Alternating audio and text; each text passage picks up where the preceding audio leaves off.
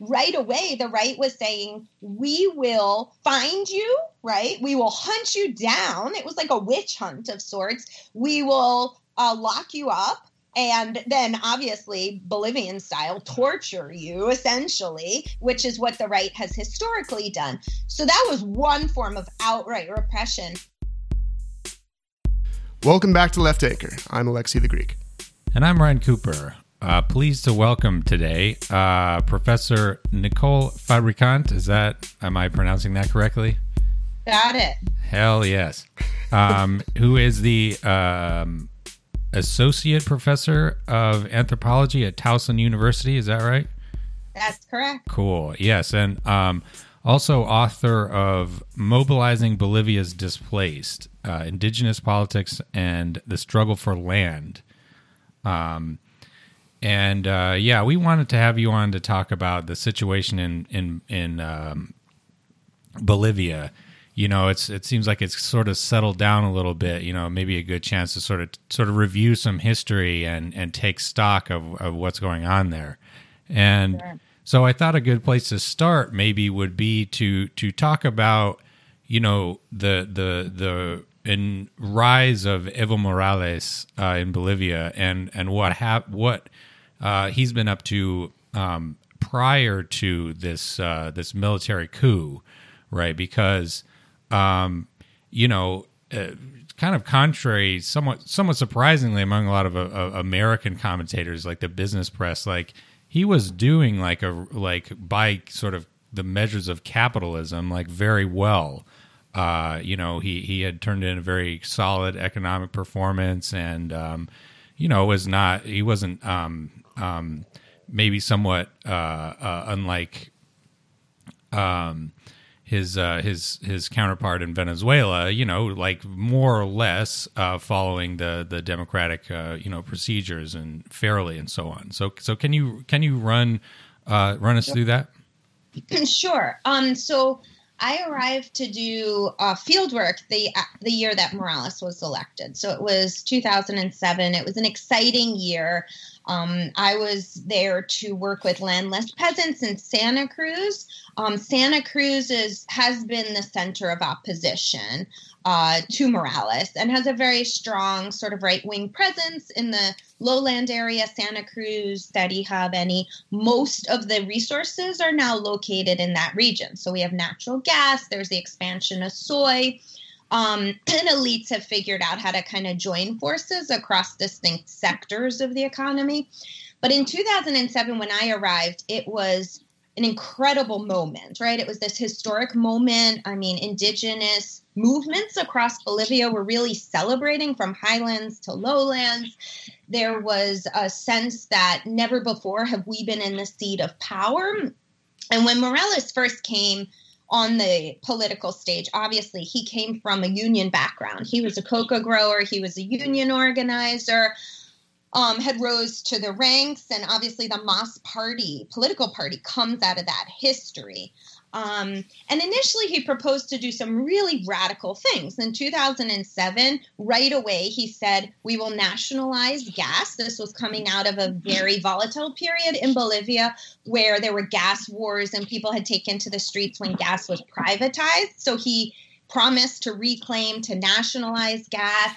He promised to rewrite the Constitution by creating a constituent assembly, so an idea around participatory democracy and having groups across all sectors, indigenous, social movements, and that they would sit down um, and reflect, right, and rewrite this Constitution. And then the big whammy um, was that he was going to radically redistribute land. Um, and so initially, landless peasants and movements were really excited because in the lowland region, approximately 90% of the productive land is held by less than 7% of the population. It's incredible, the stats. Um, and so many people, rural farmers, have been kicked off lands. They've been unable to cultivate smaller scale production. So, this they saw as a real stab at the historic oligarchy. And this would be a moment whereby I think lots of folks across sectors would be able to reclaim land and rethink agriculture for production, for food sovereignty. Well, that was the issue that pissed off the elites the most, perhaps. So in 20, 2007 to 2008, when I was there, it was a series of just resistance to Morales. And really, it was around this question of radical land redistribution.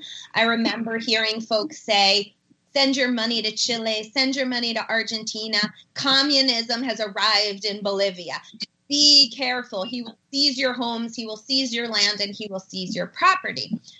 So at the beginning, I think there was real fears, right, around what this administration would represent. Um, and that's that's the moment historically, I think, in which Morales came to power. There's a lot of history in 14 years, um, but I'm just going to point to like a few moments whereby Morales had really scaled backwards on many of these commitments. And I think that's where many of us who have done work in Bolivia for a long time have been critical of his extractivist agenda, um, whereby the majority of the redistributive economy has come off of natural gas extraction, which has been incredibly harmful to the environment, um, to indigenous communities who have been kicked off of their lands as a result of the extractive industry.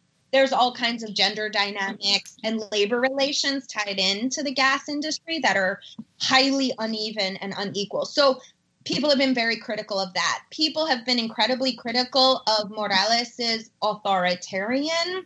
And this happened around 2010, 2011. It became more and more apparent that he was going to remain in power for a very long time. It was a very vertical system of power. So, despite the discussions of participatory democracy, there was a lot of incredibly hierarchical politicking going on. And so, that's been a real point of resistance on the left, right? Many social movements felt as though they weren't fully incorporated into this state.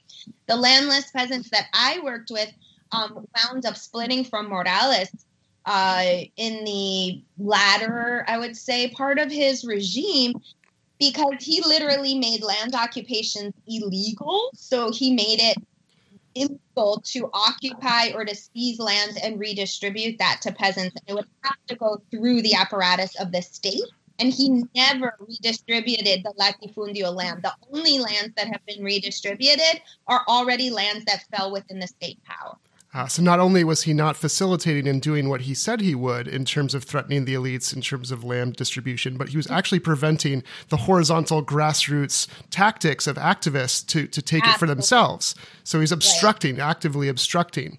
Um, Absolutely, and this is part of the nuance of the critique. Like we we have said recently and i know we'll get to talking about the coup but many of us on the left have said we can absolutely call this out as a repressive coup while at the same time we don't have to romanticize what Morales represented for social movements and we have to acknowledge the very fraught uh, relationship between lots of movements and indigenous groups and the MAS political party. Because if not, then we're creating an incredibly dichotomous situation where he becomes the hero, essentially, of the working classes. And that many people in Bolivia have felt like is inaccurate, right? So it's almost this representation that have circulated in the US and international circles that elevates him above and beyond what he was actually capable of in Bolivia.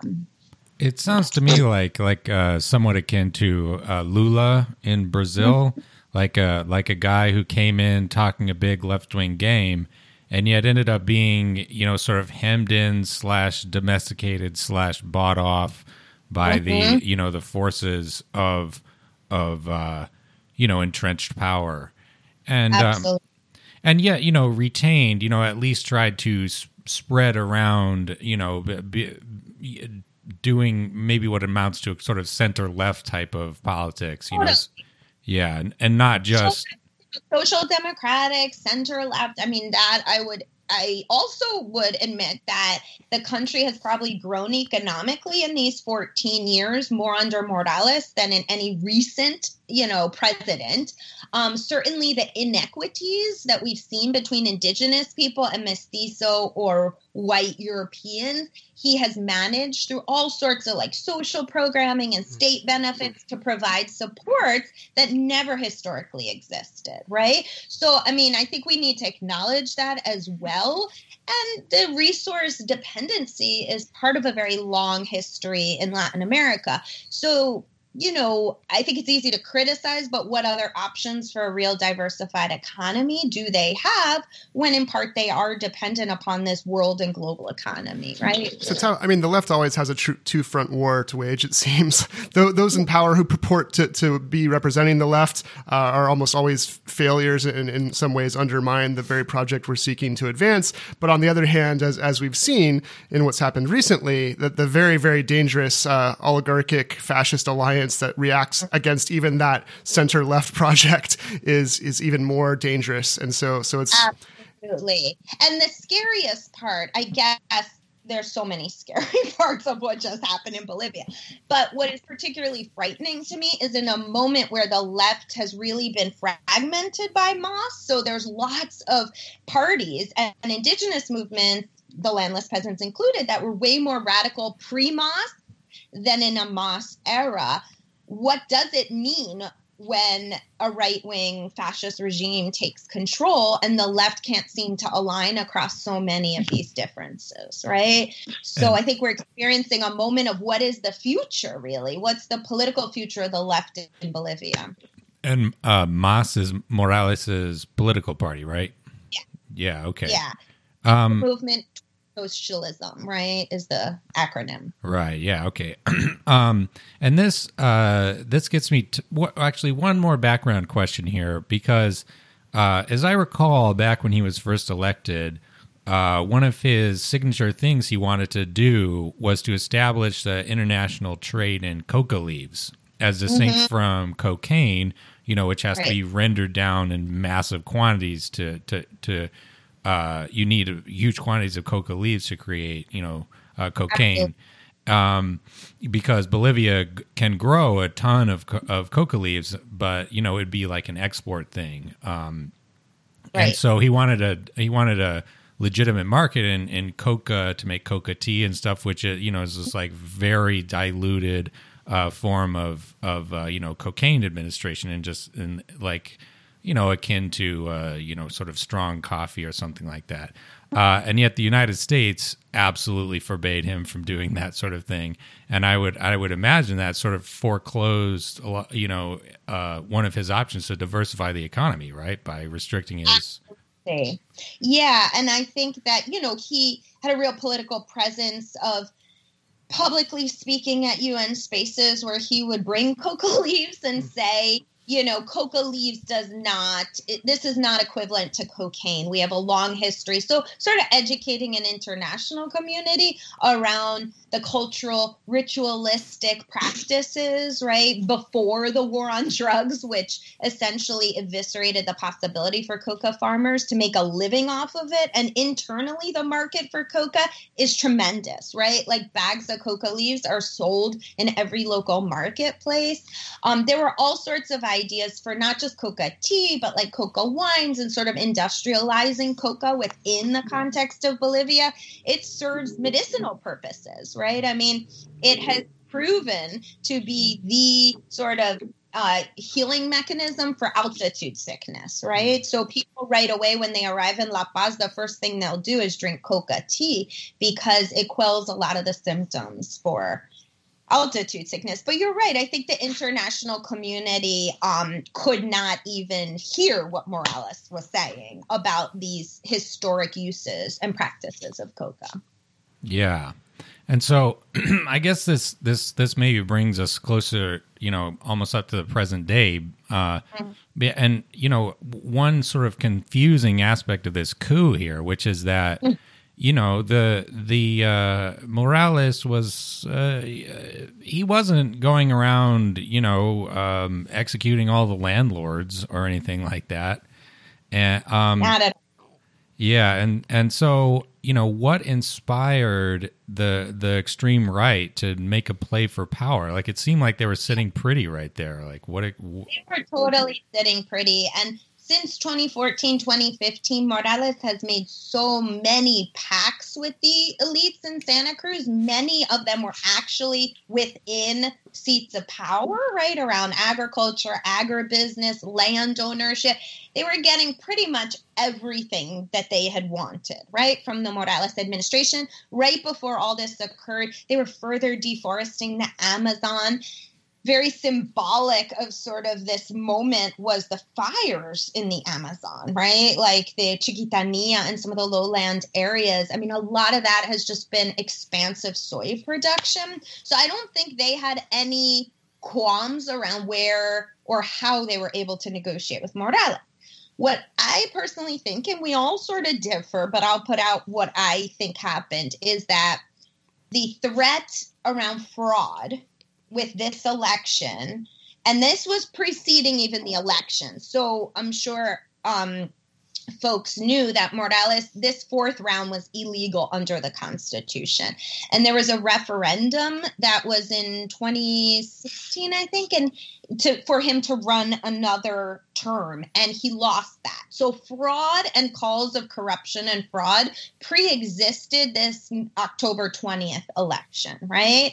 However, um, I think that there was a lot, and it's hard to tell because many of us are not in the circles of these elites. Um, we're speculating from afar. However, I think leading up to that, there were pacts that were going on and plans.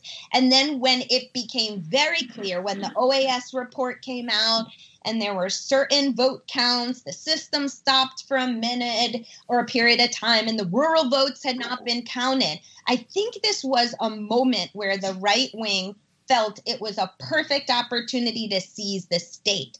Like, I don't think they were ever satisfied with an indigenous president in the seat of power. There was a mm-hmm. lot of historic you know destabilization that i felt in 2007 where white elites were very much trying to stand up and against what they thought was an indigenous state.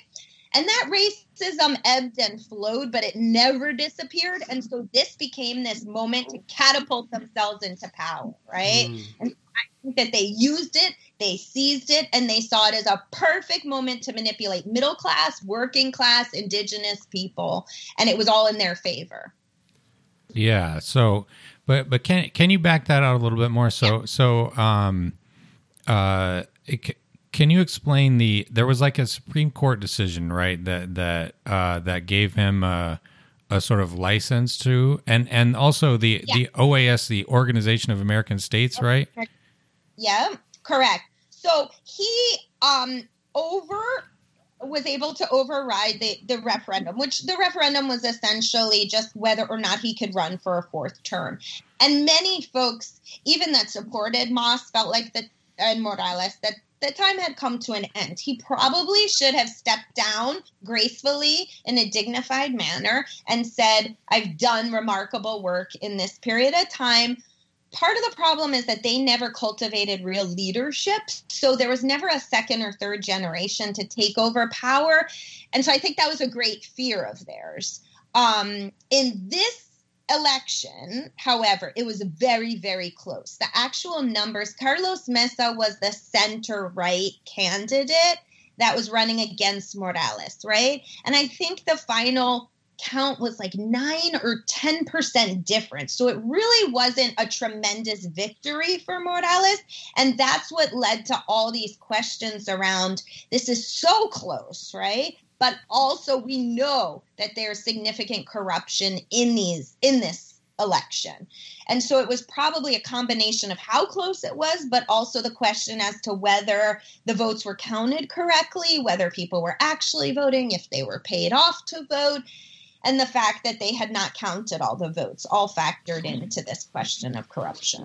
What's your sense for what the people think actually went on? Do they do the people in Bolivia are they split like in this country where you have Fox News brainwashing people so they think everything is fake news and they just have their own interpretation of reality or or what, what what's your sense of of on the ground there now?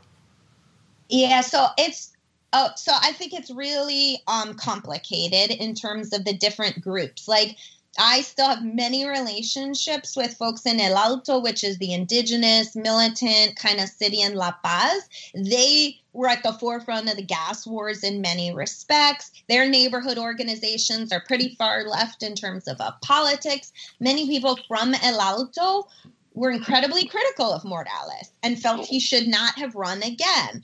And even um, folks were WhatsApping me when all this was going down, saying they think Morales did this to himself, that he felt uh, he wanted to leave in a way that would not taint his legacy. And so some part of this he brought on himself. There were other people, even among the left, like this is the left critique, right? Mm-hmm. There were people that also felt like um, he basically uh, was responsible for the bloodshed. So not not necessarily um, you know saying this wasn't a coup. However, he was he was tweeting from Mexico. He was definitely riling up kind of his base is right to call this fascist coup out. There was a lot that he was sort of doing to to stir the pot in Bolivia, and so there was a very critical group in La Paz and El Alto of Morales.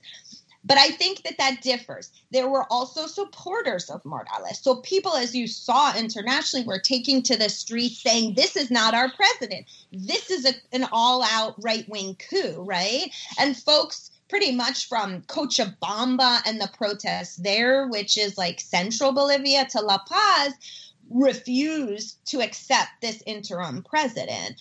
Then you have folks in the lowlands that are celebrating this, right? So I also have connections still in the lowlands and know a lot of the middle class, working class folks who were dancing in the streets claiming this is democracy, right? We have finally reclaimed our country. So you have this radically polarized nation where mm. some people are celebrating, and the United States too, the diaspora community in Virginia the largest Bolivian community in the entire United States is in Falls Church, Bolivia. And the messaging from that region was really that finally democracy will reign in Bolivia with this interim president. Yeah. Uh, yeah. You, That's a lot to unpack. Yeah. yeah. So there's no unilinear. No, of like, course, yeah.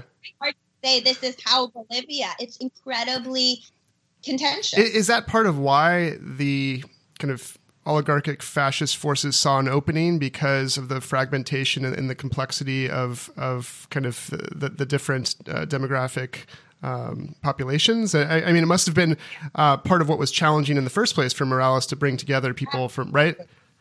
Absolutely. And also the question about Fox News. I did want to say when I was there for a long period of time, I did some commodity chain analysis to figure out who was funding the different TV because I, I found most of the working classes in Santa Cruz uh, bought into this oligarchic vision, despite it's very similar to a kind of hmm. Fox News scenario in Bolivia where the mass media is controlled by a lot of the landowners. So the same sort of large scale agribusiness have put money into mass media. And do right? they use like anti indigenous rhetoric or oh, yeah, okay. Oh, it's even perhaps I dare say this worse than Fox News, but I've sat around watching it with working class folks in the lowlands and it is portraying indigenous peoples in the worst, you know, just as criminals, the landless peasants as thieves, you know, occupying your private property. So there's all this kind of pathologies of the poor and working class that become tropes and circulate in everyday discourses. And uh, what what population, um, uh, what percent of the population are, are, are indigenous? And I seem to recall like more than half. Is that right? Yes, it is. It's an incredibly large um, percent. I think the numbers were like you know over 50 today percent is you know and that's hard because even in the census a lot of people self-identify as one thing but are actually mixed race because the majority even of the white claiming folks would still be considered indigenous right hmm. and, and morales himself I, I, think i read in your book that it's even unclear if he speaks uh, indigenous language right or absolutely yeah. so he himself identifies as Aymara and Quechua, but there were all kinds of questions around his own indigeneity and to what extent it was an authentic form if he doesn't speak the native languages. Absolutely. Can you explain the term uh, plurinationality or? Yeah. So, um, also there are very distinct indigenous groups. So, of all the nations, there's lowland indigenous groups, there's highland indigenous groups, and obviously the Aymara and Quechua are part of that original Collasuyo, right, which extended way beyond Bolivia. But their culture is radically different than the lowland indigenous culture, and so this is part of also the different visions around territory, around uh, agro, you know, ecology, all sorts of things that Morales really took on a highland identity um, sort of presence, which initially lowlanders didn't feel like they fit into this state. Like, where do they fit in? Oh, right. And so, so how successful was not just Morales, but these social movements in right. trying to unite the, these disparate uh, populations for, I think, like a socialist and eco-socialist project? Because even though, as, as you write, um, Bolivia is not at all one of the major contributors to climate change, it is definitely one of the places that's being affected by it. So, Absolutely. so it was that helpful in, in uniting the, these these coalitions, or? Yeah, I mean, I think initially it was. So the idea of plurinationality is the idea that all indigenous nation states are kind of represented, right? The the plurinational is that, you know, Guarani, Ayoreo, these are some of the lowland indigenous groups would have a presence in the state, right? That the state would become a mixture. So if you think about that Wipala flag, which has become a big symbol of the right resistance to an indigenous state because once the coup took power, Áñez, the interim president, brought a Bible and there were all sorts of moments in which those Wipala flags were ripped out, right? So there were uh, images circulating where police were cutting off the Wipala flag from their uniforms, and now it was just the Bolivian national flag. And there were lots of images traveling of people burning the Wipala flag. So the Wipala flag is the multifaceted, kind of indigenous, colorful uh, checkered flag that represents this idea of plurinationality. Am I making too much of a parallel? It's kind of spooky how, like, uh, for you know, with Trump and, and white nationalist, white supremacist, evangelical Christian, mm-hmm. right, coalition as a response to a pluralistic, diverse opposition. Totally. Totally. I mean, there are so many parallels here that need to be tweaked out. Part of the problem, too, is um, the social scientific world has not studied the right enough. Uh, and I think we are sort of obsessed and you know fascinated with how the left organizes and we find political you know refuge in some of these movements but we don't quite understand the tactics the everyday strategies and how the right because this is our opposition. And even when I was saying the landless peasants, I couldn't help but be in circles where the right was organizing in order to understand what are we up against, right? I absolutely think there are so many parallels between Trump and the backlash to a kind of Obama era, right? And what's going on in Bolivia. I think Bolsonaro as well is a hmm. huge force in Brazil in terms of an evangelical kind of rightist vision. And I know far more clearly that the Brazilian right and the Bolivian right are aligned. The extent to which the right in the US, there's soft money traveling into Bolivia constantly supporting a lot of the conservative uh, organizations, but I just don't know how savvy they are mm, to act. Mm uh, internationally to the U.S. Um, however, you know, I think there with social media now and all sorts of forms, the young people are figuring out um, ways of cross-border organizing. Right? is the reactionary right in Bolivia using similar censorship uh, tactics like in in Brazil and the U.S.? I mean, you know, yeah. from fake news Trump to to Bolsonaro's literally, you know, getting rid of books that are leftists and professors that teach leftists. Absolutely. I mean, I think that what we saw the minute so Áñez assumed power after Morales basically was forced to resign, right? So I, I, don't know, we haven't gone through this, but the word from Bolivia is that he was threatened. His life was threatened and he fled, right? He fled to Mexico. First, he went to the Chapare where his bases are, and then he fled for asylum in Mexico. And so is Alvaro Garcia Linera. And every person on November 10th that was the next in command kind of resigned because of the fears the outright fears of being members of this political party. So right away, the right was saying, we will um, you know, find you, right? We will hunt you down. It was like a witch hunt of sorts. We will uh, lock you up, you know, and then obviously Bolivian style torture you essentially, which is what the right has historically done. So that was one form of outright repression. But then I think there were all sorts of ways in which there was a media blockout in Bolivia. Hmm. We were only getting information because we had people on the ground in movement sending us videos or human rights violations, like people who were murdered from Cochabamba. Folks were sending me images of the distinct protesters that had been gunned down. If it wasn't for these people on the ground, the international and the national media was completely blacked out. Yeah. So that like repression, you know, as much as you can say. Like there was no left press. There was no alternative press. Even the tail, I think there was an Al Jazeera woman who tried to get um, to Cochabamba to film some of the protests, and she was tear gassed wow. and told that her life would be in danger if she continued to be amidst this. Yeah, um, yeah. I guess you know that this uh, leads to you know I want to just sort of go through the uh, the the situation here, uh, you know, a, a, as it leads up to the actual present day. Um, right. You know, so so you've gone through some of it. Uh, mm-hmm. You know, basically the, the the military comes out. You have all these threats on, like basically the entire administration's lives. Um, Morales flees to Mexico, and then this like loopy a random right. senator from a tiny party, right, named Áñez, just declares herself president. So, so can can you tell us about that? What the hell is going on? Would there? that be like just uh, I don't know what the equivalent here would be?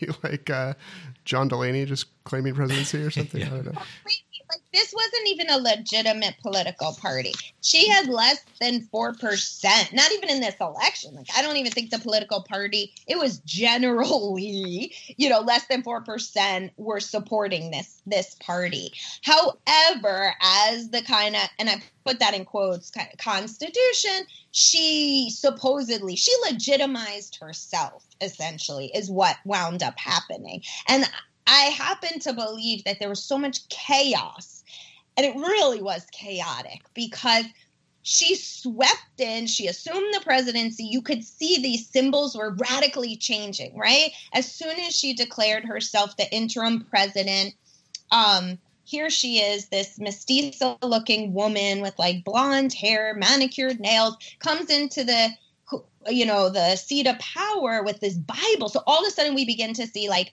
Christian, white European, reclaiming the seat of power.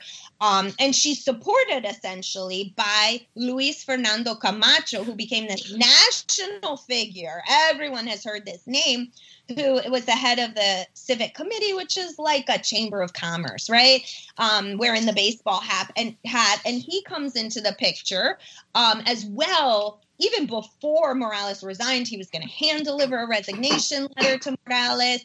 He was rallying up like the forces in Santa Cruz, really getting people to support what was about to happen. And then when Áñez assumes um, the presidency, I, I think that all the backlash was a result of lots of different social movements coming together and realizing that this was an undemocratic seizure of power, that this was absolutely, whether they supported Morales or not, it was like the violation of human basic rights that sparked the resistance. But to this day, you know, she still has not set a date for the new elections, which is a big question. And she's only supposed to be in power for 90 days until they hold democratic election. Okay, so can okay. you walk us through the constitutional procedures? So it sounds like what you're saying is that it, once the president resigns, there is right. the ability for someone like this to step in in the interim fashion this way, or or how does that work? there was because she everyone so it would have been the vice president which was Álvaro García Linera he also fled in that moment and then it goes down in power beyond the vice president to like the head of the senate right? And like the vice president of the senate.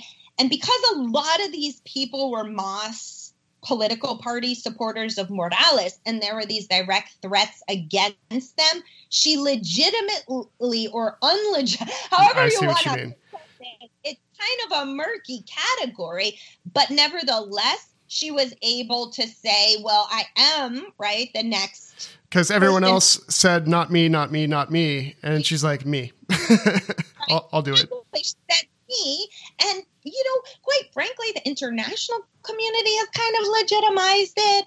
Um, there hasn't been a ton of opposition that's clear enough to say this is a total seizure of power and you know this is completely undemocratic. And so when you have a blackout of media and you have folks fearing for their lives i think this is the result of the illegitimate did, did this know. seem to precipitate uh, more violence between the different oppositional people on the street, or or did it uh, somewhat stem the conflict, or, or what was the effect on on that?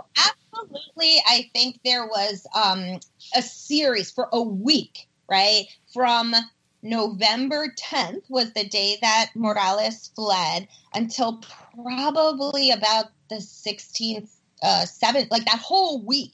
It was a series of protests. Um, so there were MAS, clearly MAS supporters. And the news and the word from Bolivia is that they were vandalizing, right? There was a lot going on in terms of pro MAS folks that were angry, that were feeling like you know their leader had been forced to flee this country. So there were buses that were burned there were houses that were burned there were all sorts of ransacking. I mean it was a mess parts of la paz and el alto. But that was coming not just from the anti Morales, it was also the pro Morales, right? It's really hard to distinguish where the vandalism was coming from. In a kind of uprising sort of way when I think about Ferguson and Baltimore's uprising you know, the one thing people are saying is, well, they're vandalizing their own property. No, this is about kind of historic rage, right? And how it manifests. And I think the same thing was sort of happening around this historic rage. And then the rage turns into just this explosive explosivity. Um, so we saw a lot of that. We saw people in Cochabamba that were absolutely, you know, peacefully protesting. And this was the first massacre that occurred. Uh, the dates, in terms of the exact dates, I don't quite remember, but um, they had taken to the streets. These were predominantly folks that were supporting MAS, or at least standing up and against this like coup. Um, they were a diverse group of people, and they opened fire they being military police. And so in this first massacre, about nine people were murdered. And it was brutal murder. Like the images that we saw were gunshot wounds all over bodies. Um, and immediately after that, there was another protest of a gas. Um, it was a, like refinery of sorts in El Alto uh, Senkata, where they were protesting around the gas. Gas becomes very symbolic, right, for protests around reclamation, around questions of whose gas is this, because of the ways in which the elites have, um, you know, manipulated control over gas and gas royalties. And so they were protesting. They created a blockade of sorts, and that's when the second massacre occurred. And altogether, I think the number was like close to 20 people that were murdered and hundreds wounded in both of these incidences. And Áñez passed a law that there was total impunity. So no one would be held accountable for any of the murders. Damn. Damn.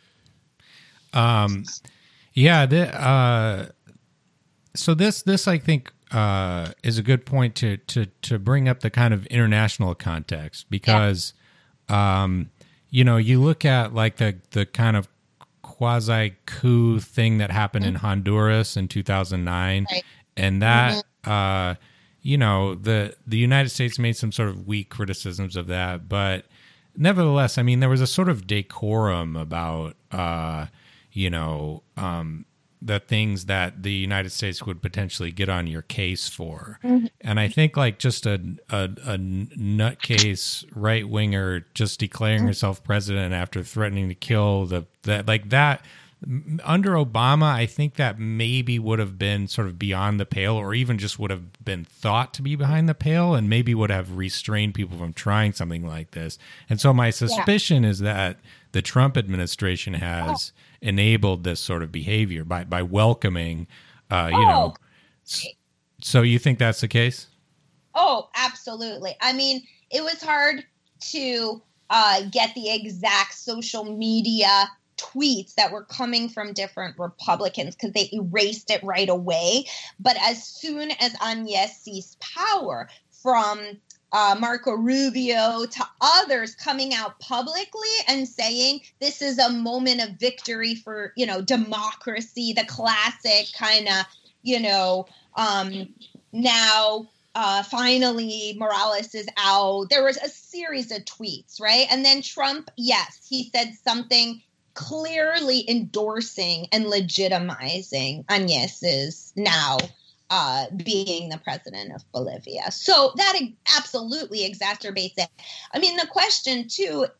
That is not indicative of the United States right now. So there are lots of really fabulous human rights, you know, lawyers and groups that are actively sending commissions to Bolivia. So I do think that's important because despite the fact that our president has endorsed it, there are lots of these sort of um, accountability groups, you know, some of them coming from Harvard Law School that have uh, sent folks to document every human rights violation. Argentina sent a recent commission to uh, prepare reports. So these reports are now coming out about these two um, mass, you know, murders essentially in Cochabamba and El Alto. Uh, but absolutely, the national sort of stance of our government has just exacerbated some of these tensions, right?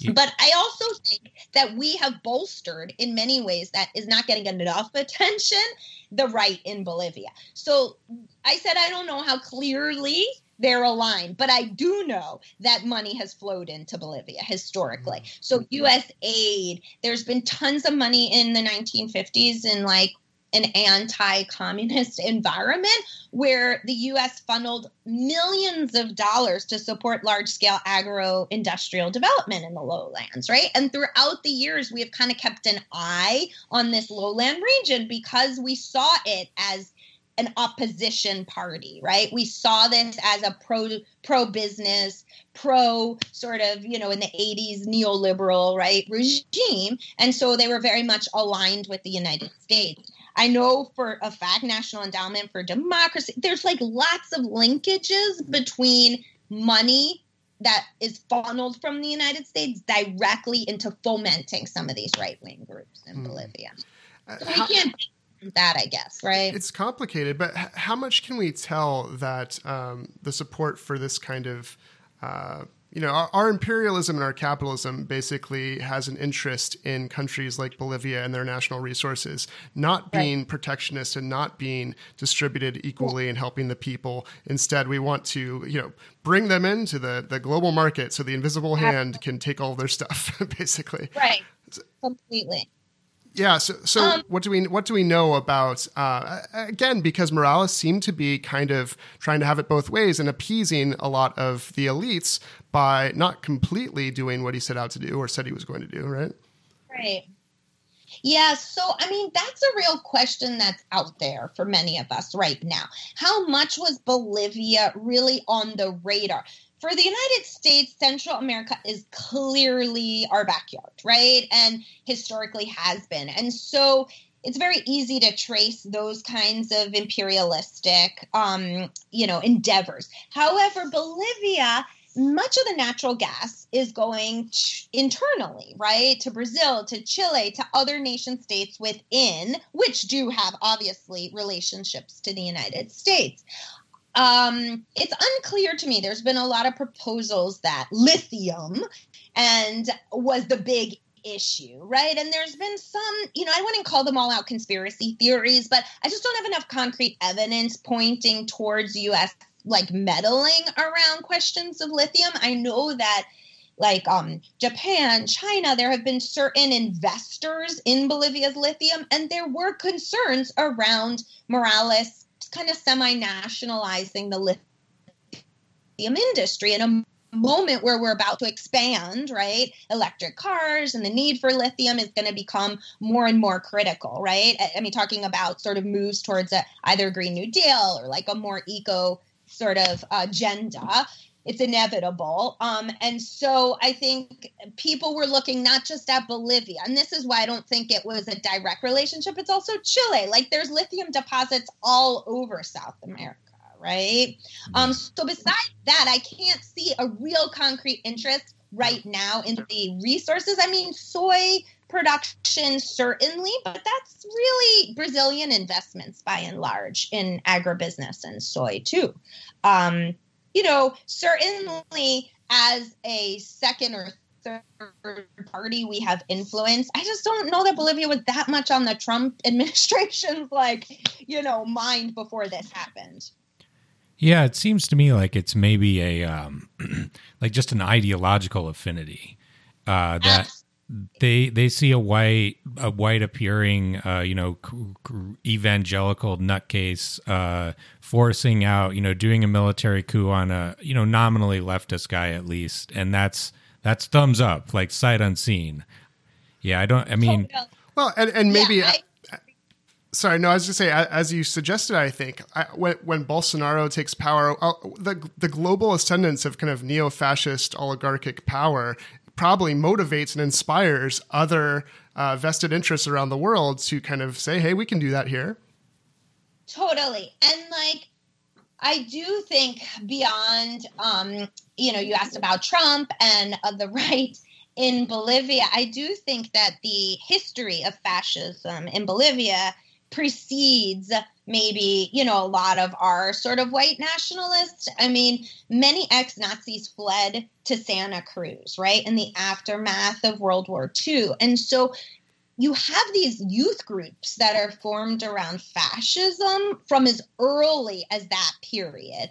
Um, and that is a real critical, I think, link to all of this. Maybe the moment was right, as I said earlier, to really begin thinking about you know, a broader seizure of power. But we have seen these symbols of Nazism and fascism in a very long time. And it takes the shape and form in Bolivia of anti indigenous, these youth groups that have come to re- receive a lot of attention that are like the strong arm of um, the Chamber of Commerce. They're actually, I mean, I've tried to go in and see sort of what some part of the training looks like, but they're ideologically training people in fascist, you know, rhetoric and have books that have been transported. They're certainly to a Brazil. The question of how evangelical they were before sort of other spaces and states taking kind of right wing Christianity. I don't know that, but I can say that the people that have, were displacing a lot of the landless peasants were these youth fascist paramilitary groups, right? And they were armed. Hmm. Yeah. Um, so let me see. Got time for a couple more questions. Yeah. Uh, you know what? Um, Bernie Sanders, for one, has has called this a coup. Um, and you know, a lot, a lot of the other Democratic candidates have condemned it, at least. Uh. Some, I don't think anybody quite as strongly as Sanders.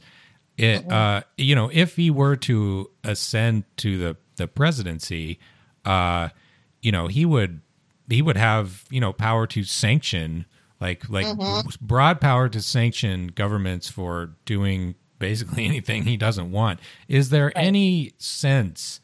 Um, you know, it, it often feels to me like like extreme right wingers are are are they they kind of only know how to just double down. There, there's mm. it's not in their nature to sort of like hedge their bets or not go for broke every single time.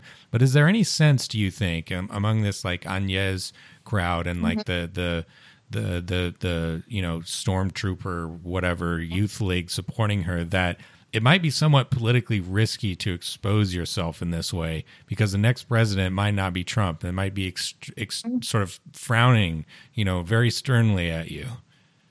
Absolutely. I mean, I think, quite frankly, everyone's really concerned about that. like looking towards the United States, right? Right now, in this moment of, you know, young people, especially like a new generation, taking climate change really seriously, taking eco socialism seriously, putting their politics out there, right, to support candidates like Bernie and to work for him, I think is a real threat, not just to Bolivia, but to like the diaspora community, you know, of Bolivians in the United States that see this kind of coup regime as a democracy.